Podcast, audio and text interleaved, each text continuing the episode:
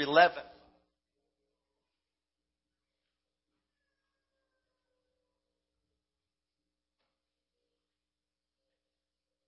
Oh, Jesus.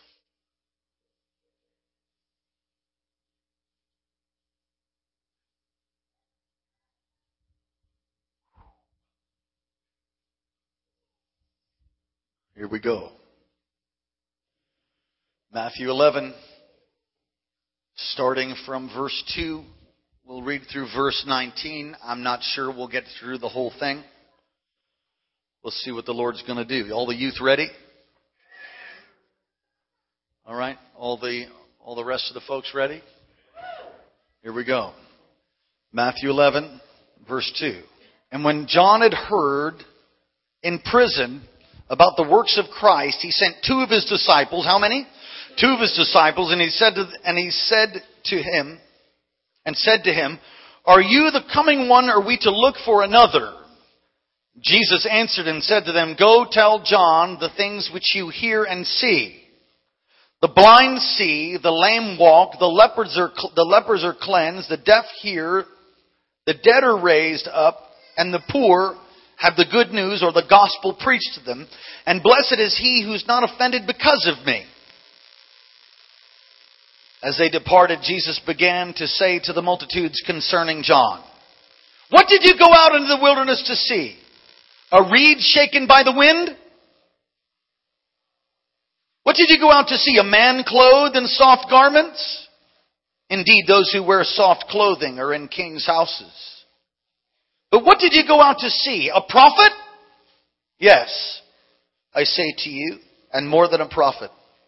For he, for this is he whom it is written, Behold, I send my messenger before your face, who will prepare your way before you. Assuredly I say to you, among those born of women, there is not one greater than John the Baptist. But he who is least in the kingdom of heaven is greater than he.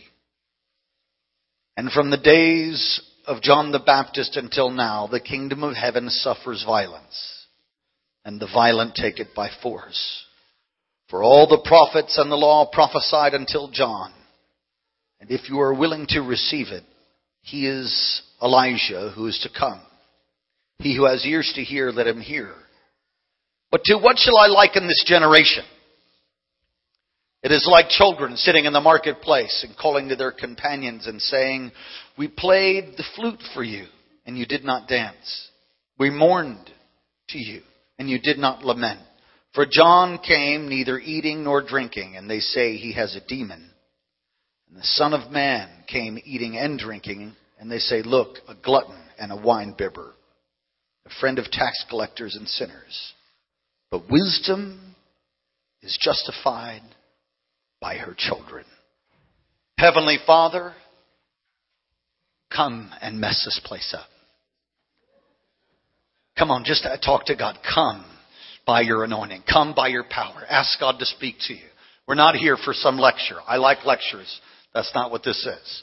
We're going to receive a download and an impartation from heaven. Jesus, come and do what you love to do by the power of your Spirit. Unsheathe your sword.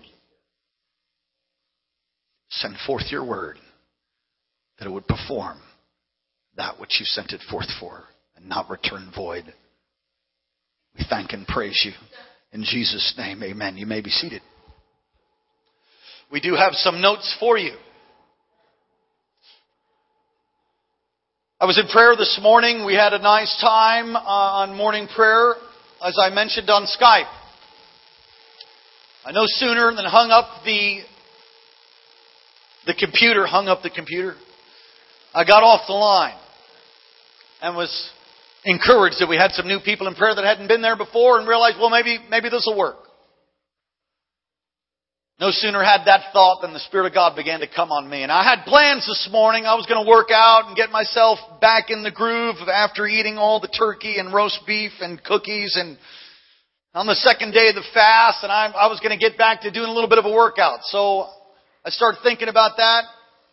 The fact that I had four hours of sleep earlier the night before wasn't wasn't too exciting to me. I, I thought maybe I'd not work out. Then I had the thought of just going back to bed. I call it re-rack.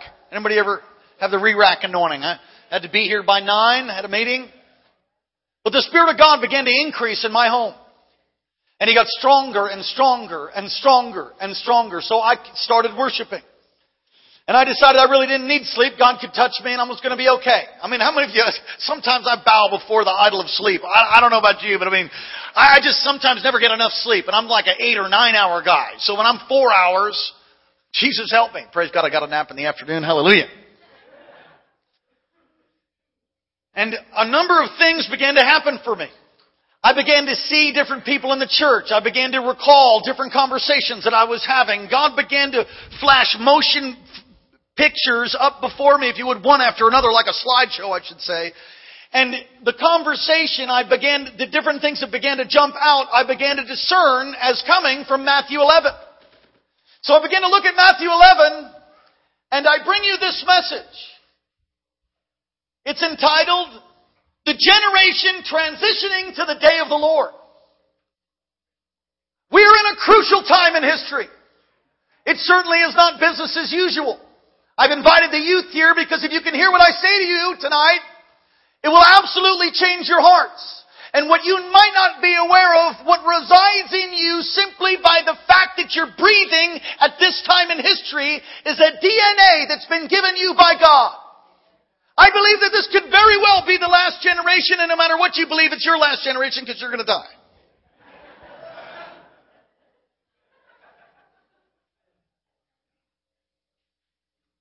A supernatural generation.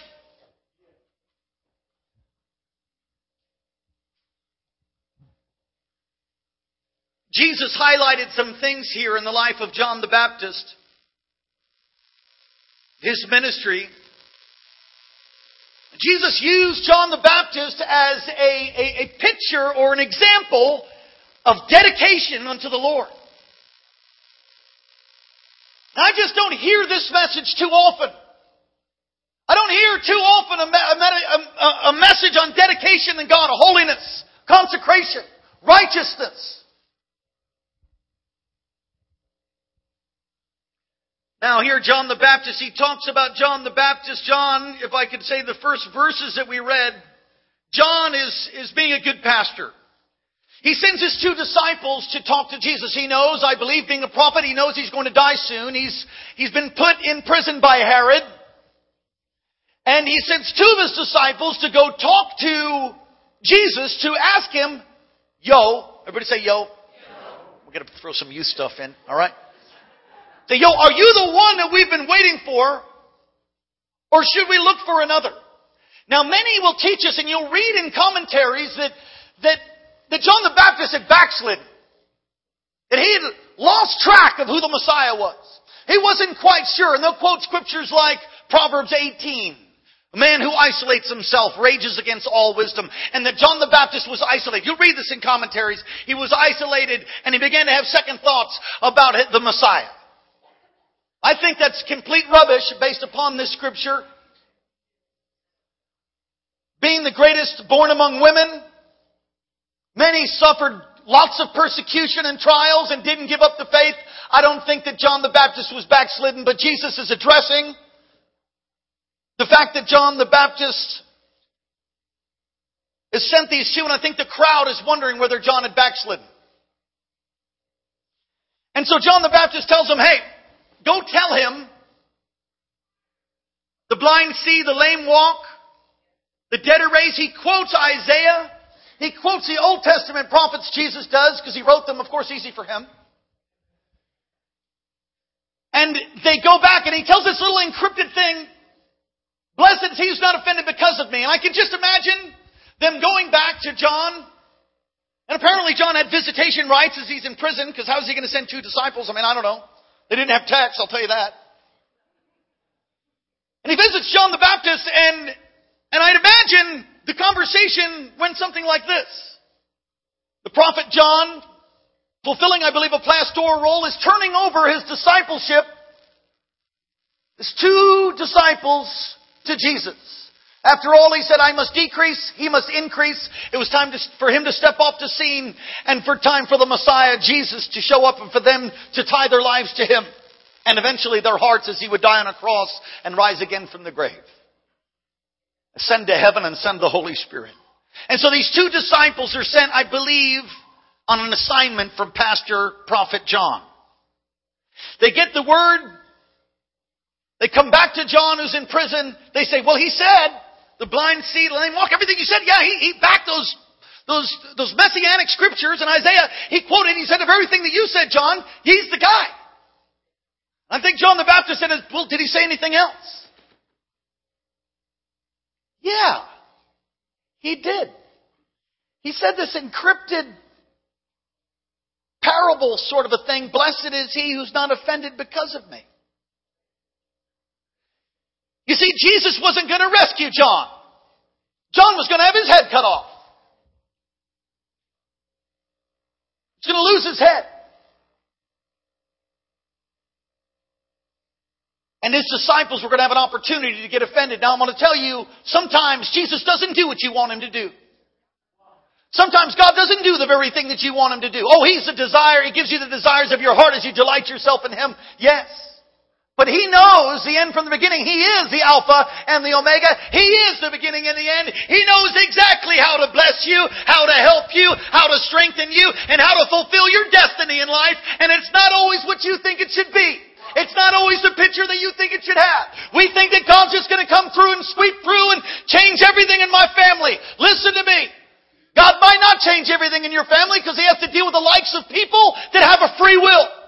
Although we will pray, and Proverbs 21.1 says that God holds the heart, the king's heart in his hand and he turns it like a watercourse. So you can pray for your family, you can pray for your kids, and God can turn their hearts? Absolutely. How do you know who's gonna get turned and who's not? You don't know. And so Jesus who's really defending John, I believe, asks these three questions, and these are in your notes. Crowd thinks he's backsliding. Jesus vindicates him, John, by pointing out through verse 7 and 8. He says, Did you go down to see a reed blowing in the wind? Is that why you went? I mean, you gotta understand the, the gravity of John the Baptist ministry. Huge. Huge. When you look in the book of Acts and the apostle Paul comes and he says to believers, have you received the Holy Spirit since you believed? You gotta understand where he is. Thousands of miles from where John the Baptist baptized at the Jordan. And they believed in John's baptism. We're talking uh, the known world was, I mean, he had the first really worldwide ministry. And so, John the Baptist, they're thinking he backslid. And Jesus vindicating him, says, Why did you go see John? Did you go out to see a, a, a reed blowing in the wind? And the truth is, it was a rhetorical question. He moved on to the next one, but the truth is no. They didn't go out to see some guy that was moved by every wind of doctrine. They didn't go out to see some pansy who was afraid of Herod. And I want to say that God is raising up a generation, a transitional generation that will not be afraid of what people think. He's raised, listen, when the love of God comes in your heart so big and God touches you in such a way, you won't give a fig, F-I-G, what anybody thinks about you. When the love of God gets so big and He becomes more important than what your friends think, He becomes more important than, than, than a pair of jeans or shoes or sneakers or looking cool, when, when the love of God hits you in such a way that He becomes bigger and better than anything else, then you will not be a reed. And God is raising up a generation of people who are not moved by the opinions of man. God is raising up a generation that will not be afraid. It's not that you don't feel fear. It's the revelation of the love of God is bigger than your fear, so you move forward. Did you catch that? You've got to get a revelation of the love of God. You've got to get a revelation of who He is. John the Baptist knew who the Messiah was. He came. He was born for the purpose of being a forerunner and declaring that there's one coming who's mightier than I, whose shoes latchet I'm not worthy to untie. I baptize you with water, but He will baptize you with fire. John the Baptist wasn't backslidden. He wasn't a reed. And God is raising up a generation of fearless ones. They won't be reeds, moved by the, by, by what, what's in or what's fashion or by music or by their friends or by peer pressure. You know why? Because the love of God has become so big for them. The love of God has become bigger than having a pat on the back or having somebody like you. Truth of the matter is there's only two or three people that like you anyway, statistically, so. John the Baptist had courage. Illustration, young, shy mother in the supermarket pushing her firstborn child. She could hardly talk to the cashier. She was so shy. And there she was. She had to go get some formula, had to go get some diapers, and all the mothers said, Hallelujah. And some freak runs across the parking lot as she's going into the supermarket and grabs her stroller, yanks it out of her hand, and starts running away with her child. You tell me, mothers, you tell me what that shy mother's gonna do. She will gouge homie's eyes out. The shy mother no longer becomes a shy mother. She is now a she bear, baby. You're going down. She will outrun you. She will snatch you by your hair and throw you to the curb. And that'd be the end of it. Why? Because something bigger has got a hold of her heart than whether she's going to look foolish running in a skirt or a dress or in heels or on ice. She might fall a thousand times. That dude's going to get caught and he's going to get beat. Why? Because the revelation is bigger than her fear. That's what's going to happen to you guys. That's what's going to happen to you. That's what God wants to do. What did you go out to see? A man clothed in fine garments. Those who wear soft clothing are in king's houses. Soft clothing's not in the dungeon. You know, all John had to do, I think, was just sort of compromise and back off. And he wouldn't have lost his head. The enemy wants you to settle for soft clothing. And there's nothing wrong with soft clothing. I'm wearing my new shirt that Minister Alex gave me right now. I like my new shirt. It's sort of fitted and little hip. I'm trying to shake off some of that 45 year old stuff. Jesus help me. There's nothing wrong with fine clothing. Did they go out to see somebody? The guy was dressed in camel's hair. The dude ate locusts. He was a freak by all standards. John the Baptist, pretty freaky guy.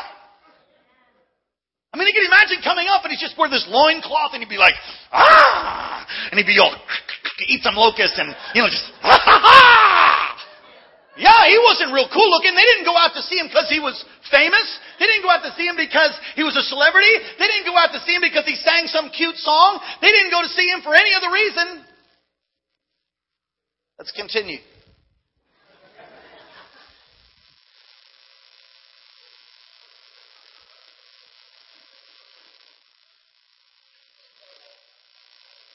What did you go out to see? Verse 8, are you all there? A man clothed in soft garments those who wear soft clothing is in the king's houses.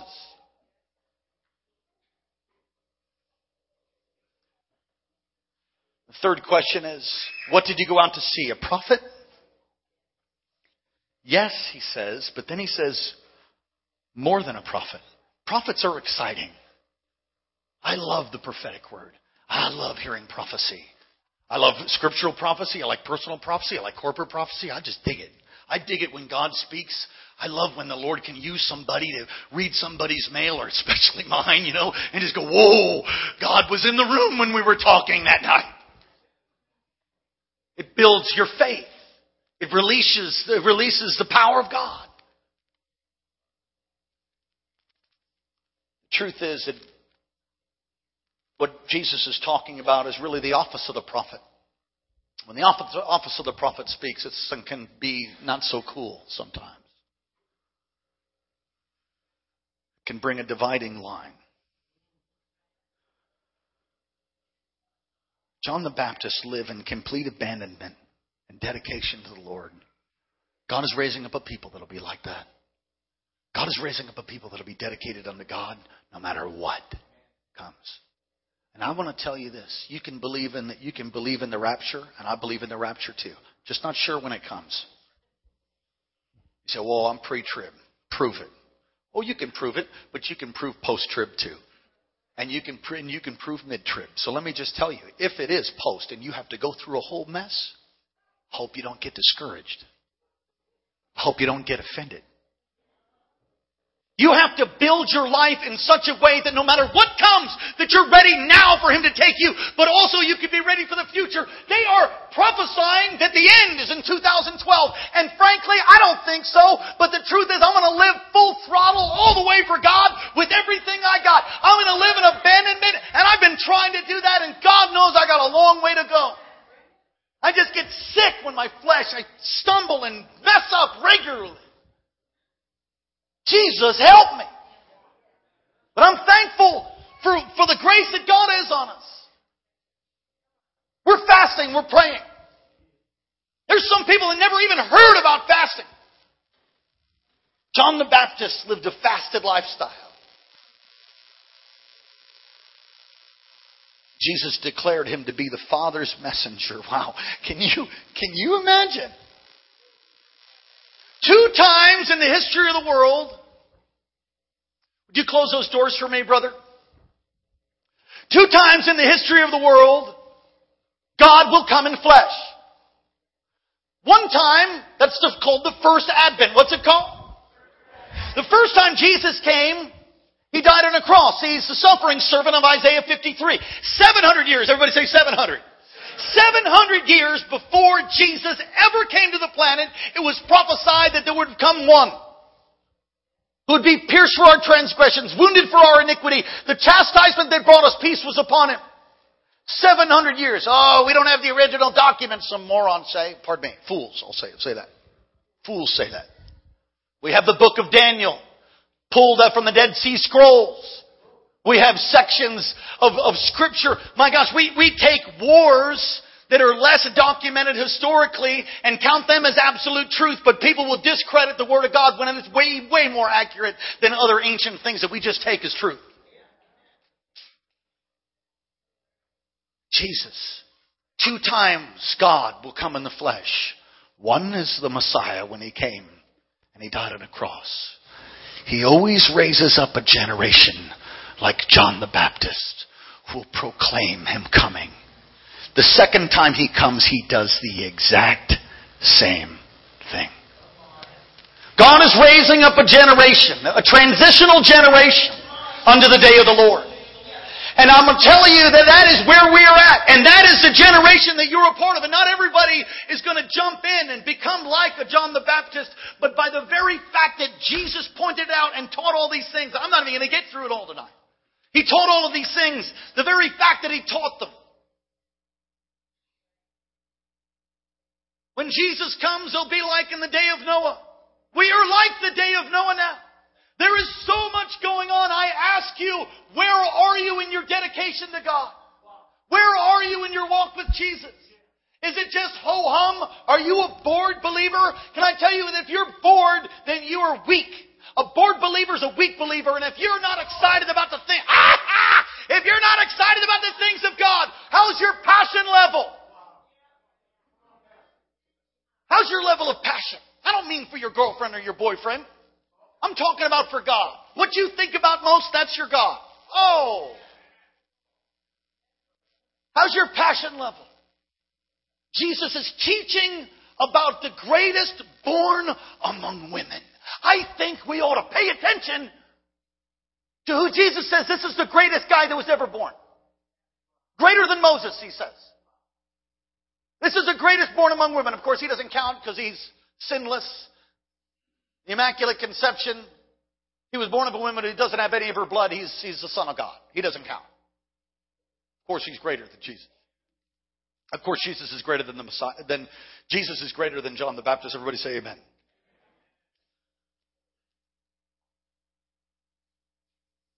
John 5:35 says this about John the Baptist. He was a burning shining lamp and you were willing for a time to rejoice in his light. You know when you're really on fire, people think it's cute, then they don't like you. You know why? You're convicting. They get around you, they're just uncomfortable about the sin they did at that weekend and there you are Monday all in the office. You're a reminder of somebody with radiant. You ever see somebody who's on fire? They're radiant. They're not depressed. They go, we go through stuff, but you see somebody who's on fire, walking with God, they are a burning, shining lamp. They're just bing, like three phase, 220. They're, they're just radiant. Those who look to him, says the, says the book of Isaiah, are radiant. And I'm going to tell you that the world won't like you. But you've got a greater revelation than the applauds of man, remember? The love of God.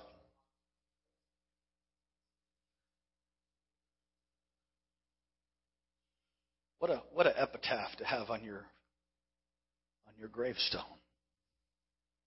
He was a burning, shining lamp for God.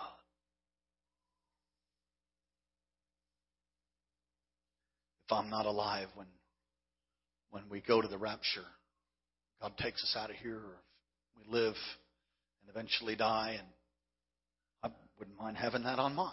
That's, may that be true of all of us.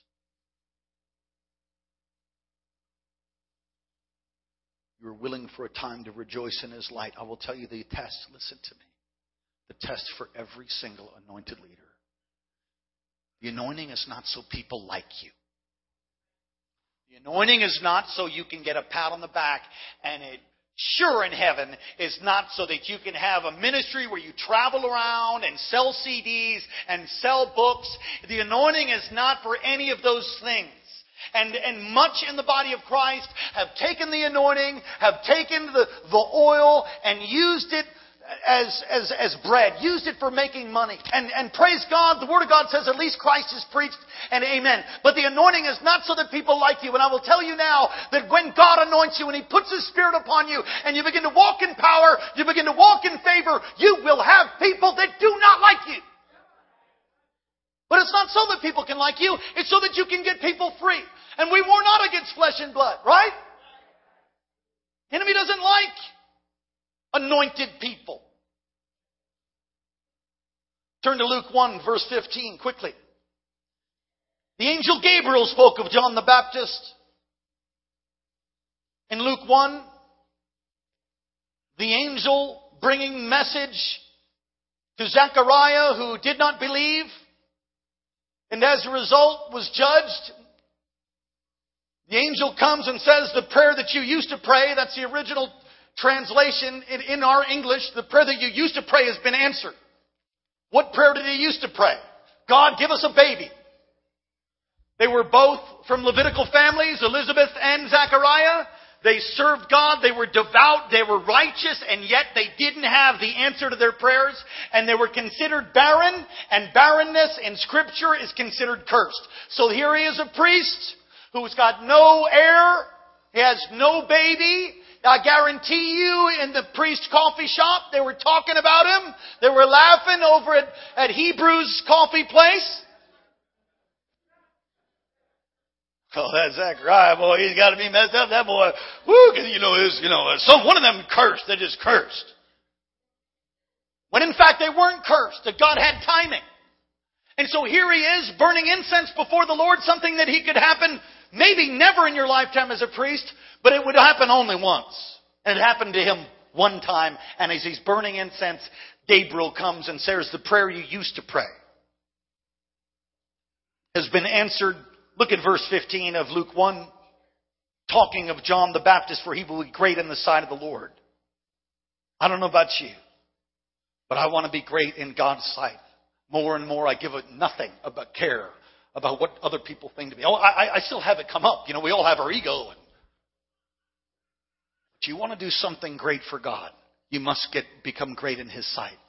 And it goes on to say that he, he, he shall drink neither wine nor strong drink. It's, it's a Nazarite vow that he would have. A Nazarite vow. Some would do it for months, some do it for years. John did it for his whole life.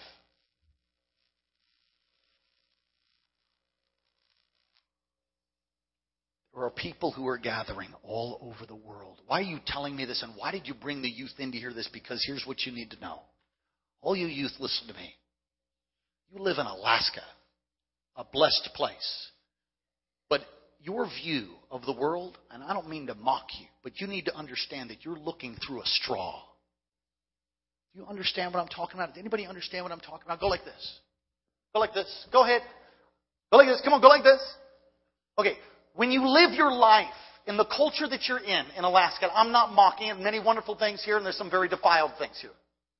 You live your life here in Alaska, you might as well be looking through that. Go ahead, take a look.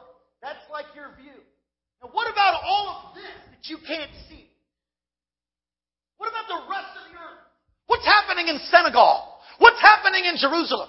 What's happening in Israel? What's happening in, in, in France and Sweden and Norway and Denmark? What is happening all over the world? I tell you, this is what's happening. Youth, listen to me now. You're being seduced into a generation that doesn't give a flip about God, and I'm thankful that there are those that do. But you need to understand all around you is a cesspool. But what God is doing around the earth is He's raising up a generation of John the Baptist. He's raising up a generation of hungry, thirsty, on fire, so in love with God that they don't care what anybody thinks about them. They don't care what kind of jeans they're wearing. They don't care what anybody thinks. They're growing their hair out. They're not drinking and they're, they're not doing drugs. They're not caring about girlfriends. They're not caring about boyfriends. And they are dedicated, on fire, going for God like their last breath depended on it. That is happening all over the world. Now let me just tell you this, Sherlock.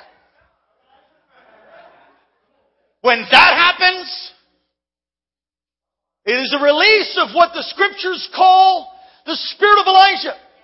There are forerunners that are being raised up all over the earth. And because you don't feel it doesn't mean it's not happening. Understand you're looking through a straw. I prophesy a great revival unto this generation. And you can be left out or you can go in. And I hope my preaching tonight, I just have a couple more points. I hope my preaching tonight is making you real uncomfortable and real hungry. How's your passion level? How's your dedication level? Well, I don't want to get into all that fasting. That's legalism. Oh, give me. The, the church in America is so terrified of being legalistic. I, I just don't know any legalists that just fast for 21 days. They're just, they're just really not into, you know, not really into that. And, and there are some, I'm sure. And if it's you and you're a legalist, repent. It's by grace. It's by grace. It's grace, grace, unmerited favor. It's, it's God's power, God's grace to seek Him. God is releasing His power on a generation all over the world. So help me God, I don't want Him to miss us. It's going to require a burden. I'm, I am, I am asking tonight in this moment, I'm asking for midwives to rise up. I'm asking for, I'm asking for fathers and mothers in God to rise up and begin to pray because if we don't see this generation, this younger generation, of course we're all a part of it.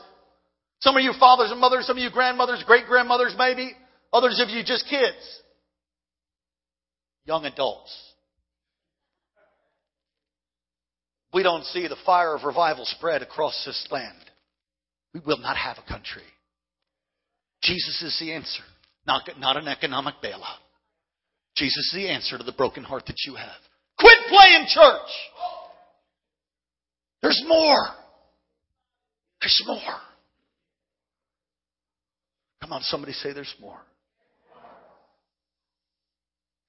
Many are asking, well, how much, how much darkness? I've had this question asked to me. Pastor, so how far can I actually go with a girl and then not be in sin?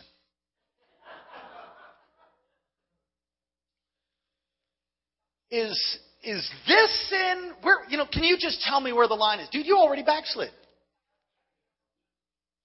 People want to know how much darkness can I actually live in and still be blessed. Forget it. I'm going over here. Can I do this and still have the favor? Well, I pray in tongues, so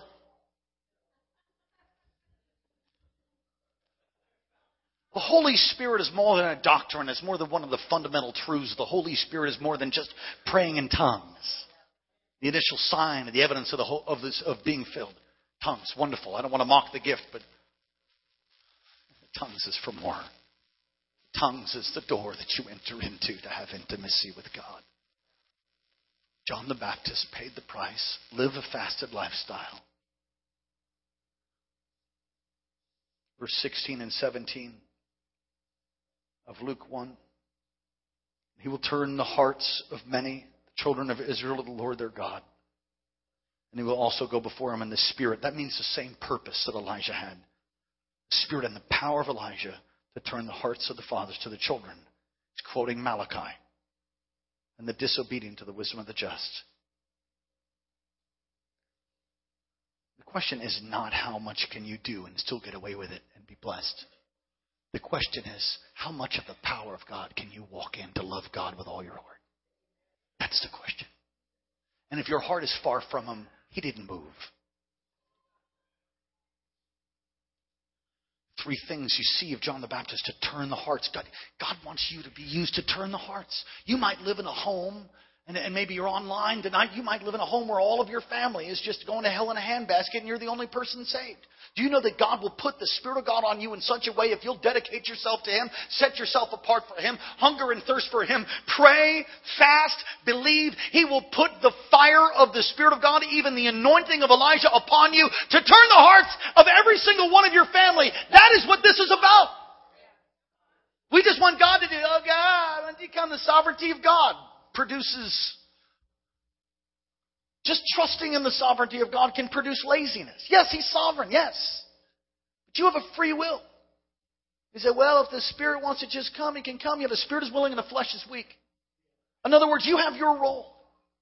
The Spirit and the bride say, come. The Spirit and the bride say, come. So which is it? Is it God decides to take his long Galilean leg and throw it over that white steed and ride on out of heaven with King of Kings and Lord of Lords down his thigh? He just decides that's it and he's going to come and get us? No. No, that is not it according to Scripture. It does say that, but it also says that we can hasten the day of the Lord. Hasten. We can hurry it up. We can get him to come faster. Why? That you begin to throw so much love at God and dedication and you press in and you lay hold of the things of God so much so that He just looks down at the bride and He finally goes, I can't take it anymore. I just gotta have them. Woo! He rides out of heaven and he comes and he gets the Spirit and the bride say come. The Spirit and the bride say come. God is doing this, this, this thing in the earth. You want to see that again? Forget it. You're going to get the video.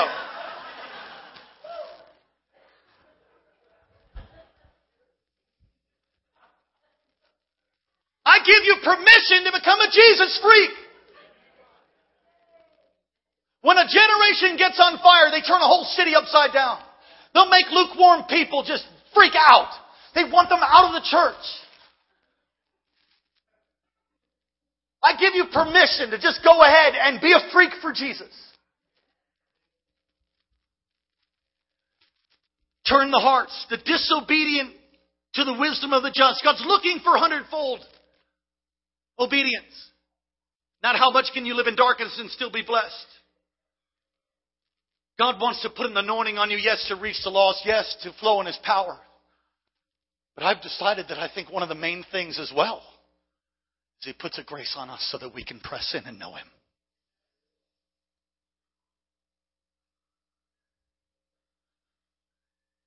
Amos chapter 2, verse 11. Turn there quickly.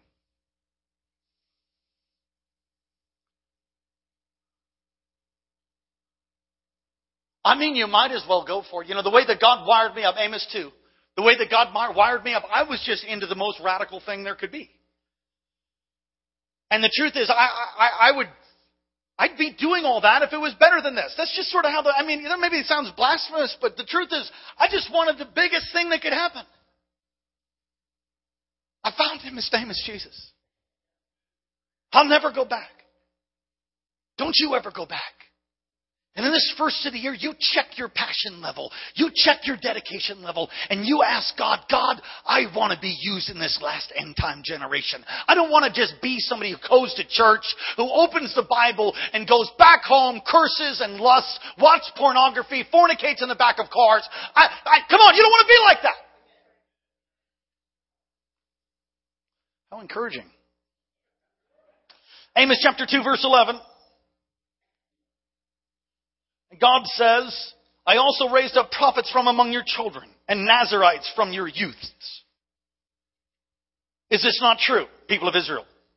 And so he asked them, Is it true? Is that true? Is it yes or no? You could say yes, it's true. Go ahead. Ready? Yes.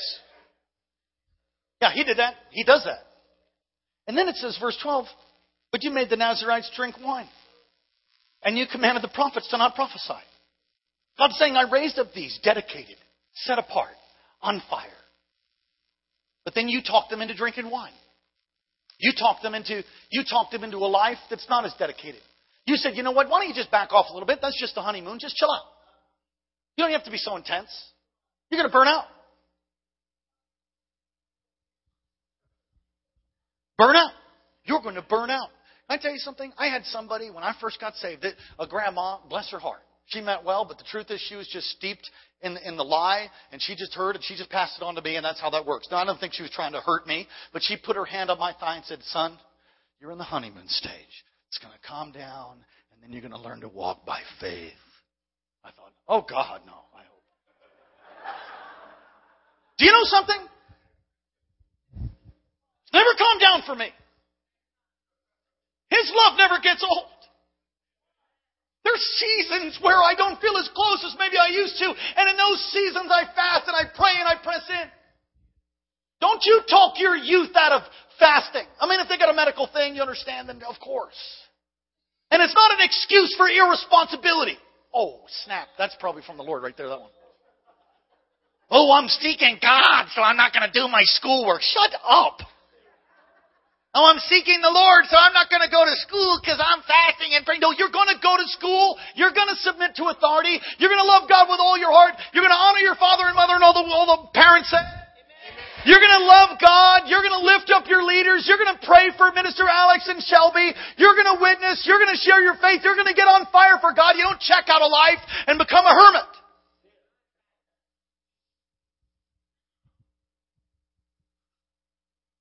On somebody say, wow. Don't talk somebody out of being on fire. I've had people that told me I was going to burn out and they're not serving God anymore and I still am. I mean, I, I don't know how that is. It's the grace of God, but you know what I'm saying? You know where burnout comes from? It comes from doing it in the wrong spirit. And the sure is, sure is heaven is true. And I have gone through phases where I feel like, oh, I don't I feel like I'm a little overextended.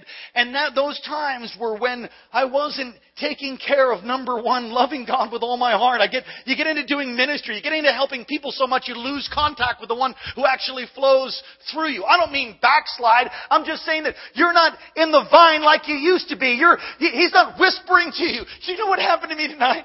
I was in my living room and, and I started dancing with the Lord. Now I danced before the Lord. I'm not talking about that. I'm talking about dancing with Him.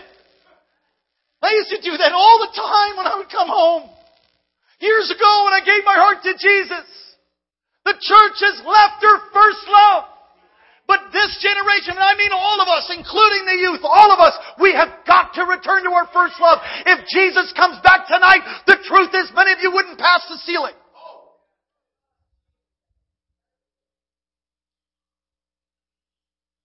Okay, turn to the person on your right and left and say, well, this is an encouraging message. Praise the Lord. Hallelujah. Go ahead. Took to somebody. Thank you, Jesus. So glad I came to church tonight. Let me just make one more point, and I, I this is a, probably a two-part message. I don't know when I'll do the next one, maybe Sunday morning. Mm. Matthew 11, look here with me. Verse 11, turn back, just a couple points, we'll close. Would you come pray something militant when you get up here?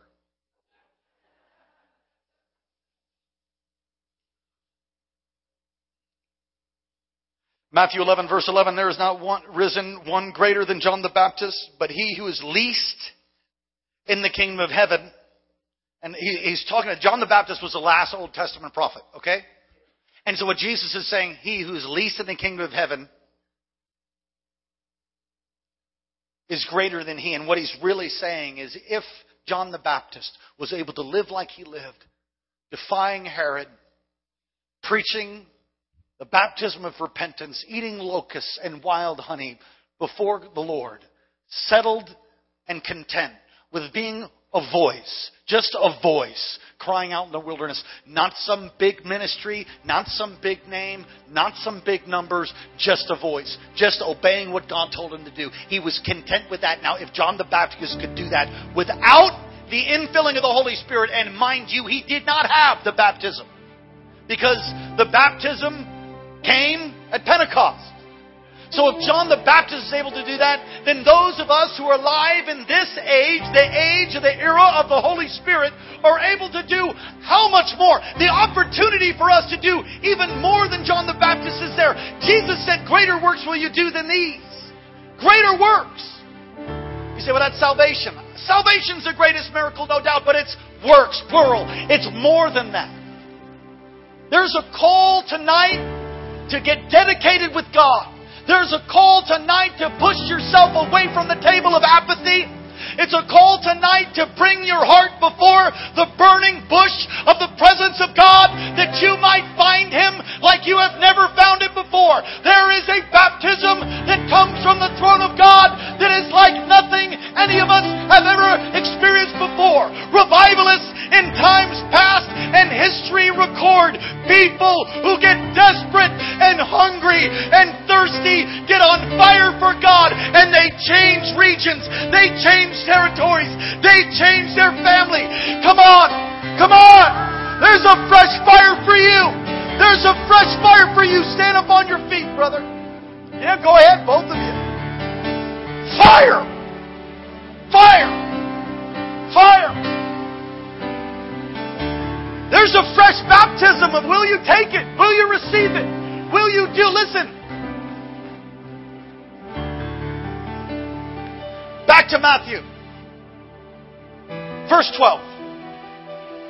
From the days of John the Baptist until now, everybody say now, the kingdom of heaven suffers violence, and the violent take it by force. Jesus revealed in this text, and I'm closing with this, that there is more power available for you. Power bigger than drugs. Power bigger than the pleasure that comes from sex and immorality. Power that bigger that comes from money, fame, fortune. There is a power, there is a love that, that'll absolutely usurp all of that, just wipe it out. But it only comes through those who are violent. And I'm not talking about spiritual, I'm not talking about physical violence. Y'all know about that. Shoot lots of people on videos.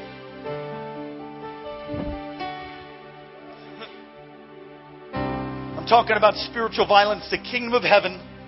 Now, wait for it now. Please concentrate. I'm almost done. The kingdom of heaven suffers. We don't use the word suffer. Let me break it down.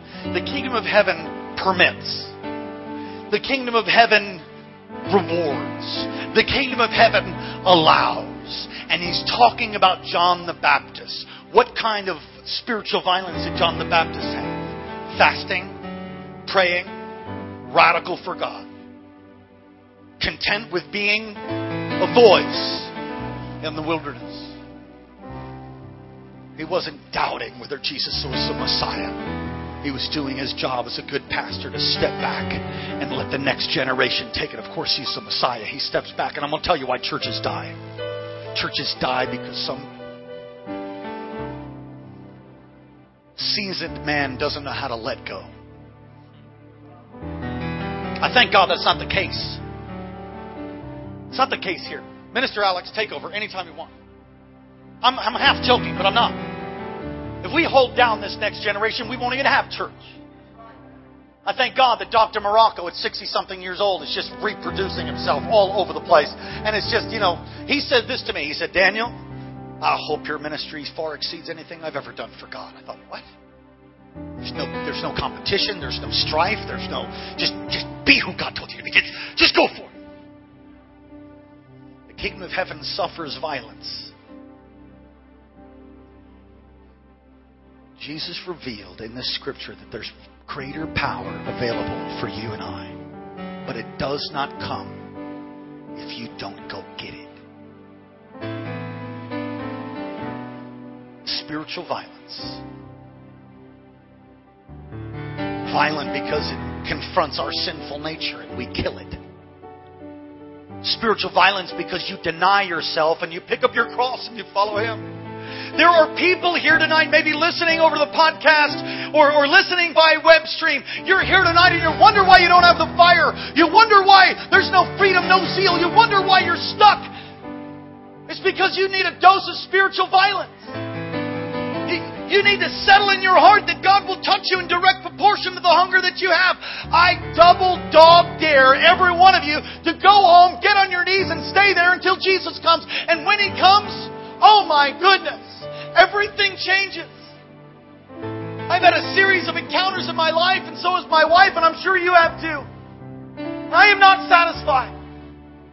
And I will tell you, until you have that kind of encounter with God, every one of you look at me. If you're texting, I'm smashing your phone. Look at me. Every one of you. God's calling you up to a higher place. Much of the world is, is coming under revival through generation just your age. And my, may I tell you, John the Baptist was 16, 17, 18, probably got his head cut off at 20 something. I'm an old fart compared to what he is. Can I say that?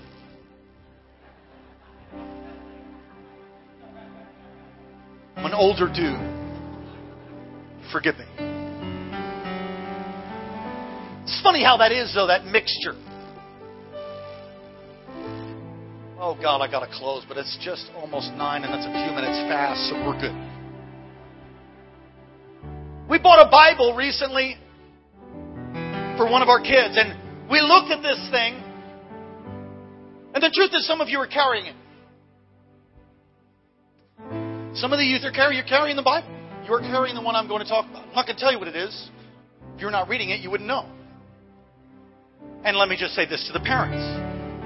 If you gave your kid a Bible that you didn't check out, then you better snatch that thing back and go take a look. Tonight. Why? Because you can actually get kids defiled now through. It's, it's just how it is. You know, I just called myself an old. There's a mixture. It's got to be pushed out of the church. It's got to be pushed out of our life. There is a thing called holiness and righteousness and truth, and there is a thing that's a mixture. And what the enemy's doing is he's raising up what is called harlot Babylon. It's a mixture of religion trying to bring everybody together so that they just accept everybody and it's all and we're just going to have tolerance and it's just going to be all great. Oh, can't you just love all the Muslims and the Buddhists and the Hindus and, and that is harlot Babylon. It'll come together, make a mixture of religion. You need to read the book of Revelation. And I've found that mixture gotten into me. It's gotten into me. I mean, I just heard it come out of my mouth. And I think that grieves the Lord. I repent. Oh, you're being a little uptight. Maybe not. The Bible taught, teaches things in the Bible about sexual acts that my kids don't even know about. Well, you don't don't want them to be oblivious to the things of the world. My Bible says be excellent at what is good and innocent of evil. And there's a time when they'll know those things. I'm not going to shelter them. They're going to be people that impact and make a difference. Come on, everybody wants our kids to be that. It's time to get violent. We're in the generation, the transitional generation unto the day of the Lord. And I believe that God is raising up a bunch of John the Baptists. Heaven rewards spiritual violence. Put your dope away. Push yourself away from the TV. Push yourself away from video. Push yourself away from everything that has a screen. During these fasts of 21 days, why don't you press in and see if God will really show himself who he is in the scripture? And I will tell you, he will come. Direct proportion to the hunger that you have. You want to be healed? Press in. It's not that you earn it. There's just forces of darkness that'll keep you from it. Oh, I gotta close. The source of spiritual violence is the love of God, not fear. You need to hear me. Your source of spiritual violence is the love of God, not fear. Fear of the Lord but it's different. It's not fear like fear of man. It's going to come and beat you. God's for you. So the call tonight is this stand up on your feet, please. No, no, I changed my mind. Sit down, please. Go ahead, have a seat. Uh, we're, we're done, just about. You say before God tonight that you're going to set yourself apart. I'm not talking 90 days and I'm not talking six months. I'm saying for the next few years, you're going to give it everything you got. You're going to sit, maybe even be like a Nazarite. Huh? Imagine that, not drinking any alcohol. Wouldn't that be a shocker? Push yourself away and say, I'm going to give myself to seeking the Lord. I'm going to really dedicate myself. If that's you, and if you stand alone, well, you're not standing alone because I'm, I'm answering my own call right now. I'm standing up. But if you want to do that, you're going to dedicate yourself wholeheartedly seeking God. Not messing around. I'm not talking about religion. I'm talking about pressing into God with a spiritual violence that would release unto you the grace of God to love Him more. To love God with all your heart, with all your mind, with all your soul, and all your strength. Imagine what could happen? History books are waiting to be written about a people who will touch the hem of his garment. If that's you, you're serious about it, stand up on your feet and make a declaration before God. Now tell him. Tell him. Gonna live for you, Lord. Break off apathy. Break off lethargy. Break off the world and the mixture of the perverse and the holy. Break it off in our lives. Now, parents, if you've given your, your kids a, a, Bible, I'm just telling you, I, I, I don't want to get myself in trouble, and I don't really care, I guess.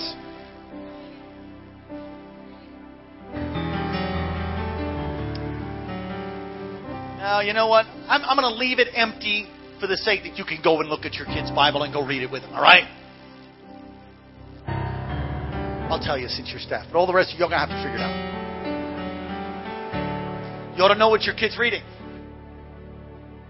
I opened one page and it talks about, you know, flirting. And over this other page it talks about the, the perfect date and, and what boys are thinking about girls. And I'm just thinking, good night. Where's, where's Jesus in this whole thing? In the midst of the Bible, in the midst of Scripture. You say, you're getting a little uptight. It's going to get looser and looser. I'm going to hold the line. You going to hold the line with me? I'm going to hold the line. Amen. Come on, ask God. Just ask God for the grace, for the power to seek Him during these 21 days. Lord, anoint us. Raise up a generation in the power of the Spirit of Elijah to turn the hearts to the fathers, to fathers to the children, to turn the hearts of the fathers to the children, and the children to the fathers. An anointing to turn hearts, an anointing of hundredfold obedience and letting go of disobedience and serving you. The wisdom of the just. I will tell you, it is an, a highly intelligent, wisdom of God thing to serve Him with all your heart, to live a life fasting and praying. It's the greatest life you could ever live. And what you're in is a 70 or 75, maybe 80 year internship. And when it's over, then the real deal is.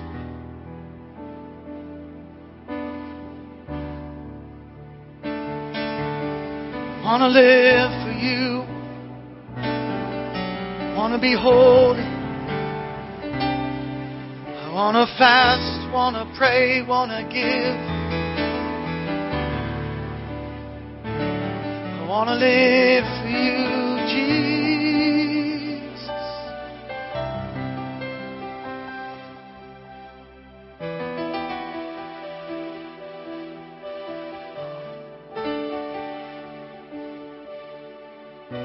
You'll never regret an abandoned life to God. You will never, ever regret it.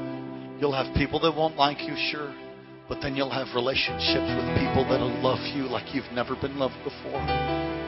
And you'll walk with Jesus in satisfaction, in satisfaction that nothing else can give you. Nothing else can give you. He alone satisfies. So we commit ourselves to live for you. to walk in holiness and truth, to turn the hearts of the fathers to the children, the fathers. Come upon us, God, with the spirit of Elijah. Let it raise up modern day John the Baptist with a violence, a spiritual violence. It won't turn loose until you come, we pray. And we thank you in Jesus' name. Amen. Put your hands together for Jesus, won't you? That's probably the New Year word right there. God is good. Take someone by the hand.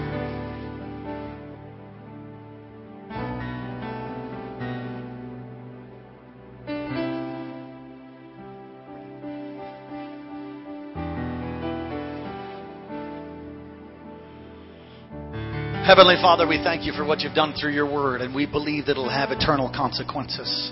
And I thank you for those who have committed their lives, even these next years. Look, in a few years, just check and see how you're doing. Of course, you check all along the way, but you're committing yourself over these next few years. Give yourself fully to God. Read the Word every day. Go to church. Be faithful. Be faithful to God, to each other. Turn from sin. Live for God. Watch and see what He'll do.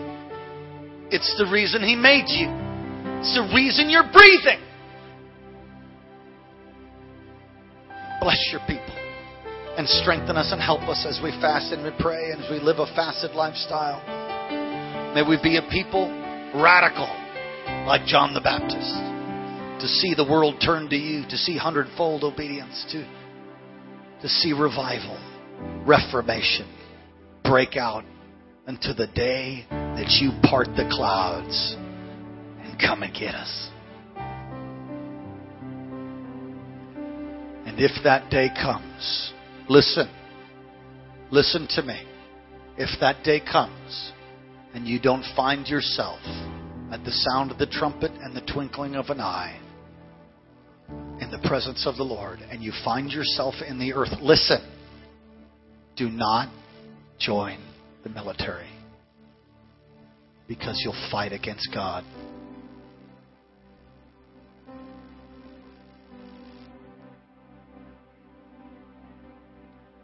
We give you praise.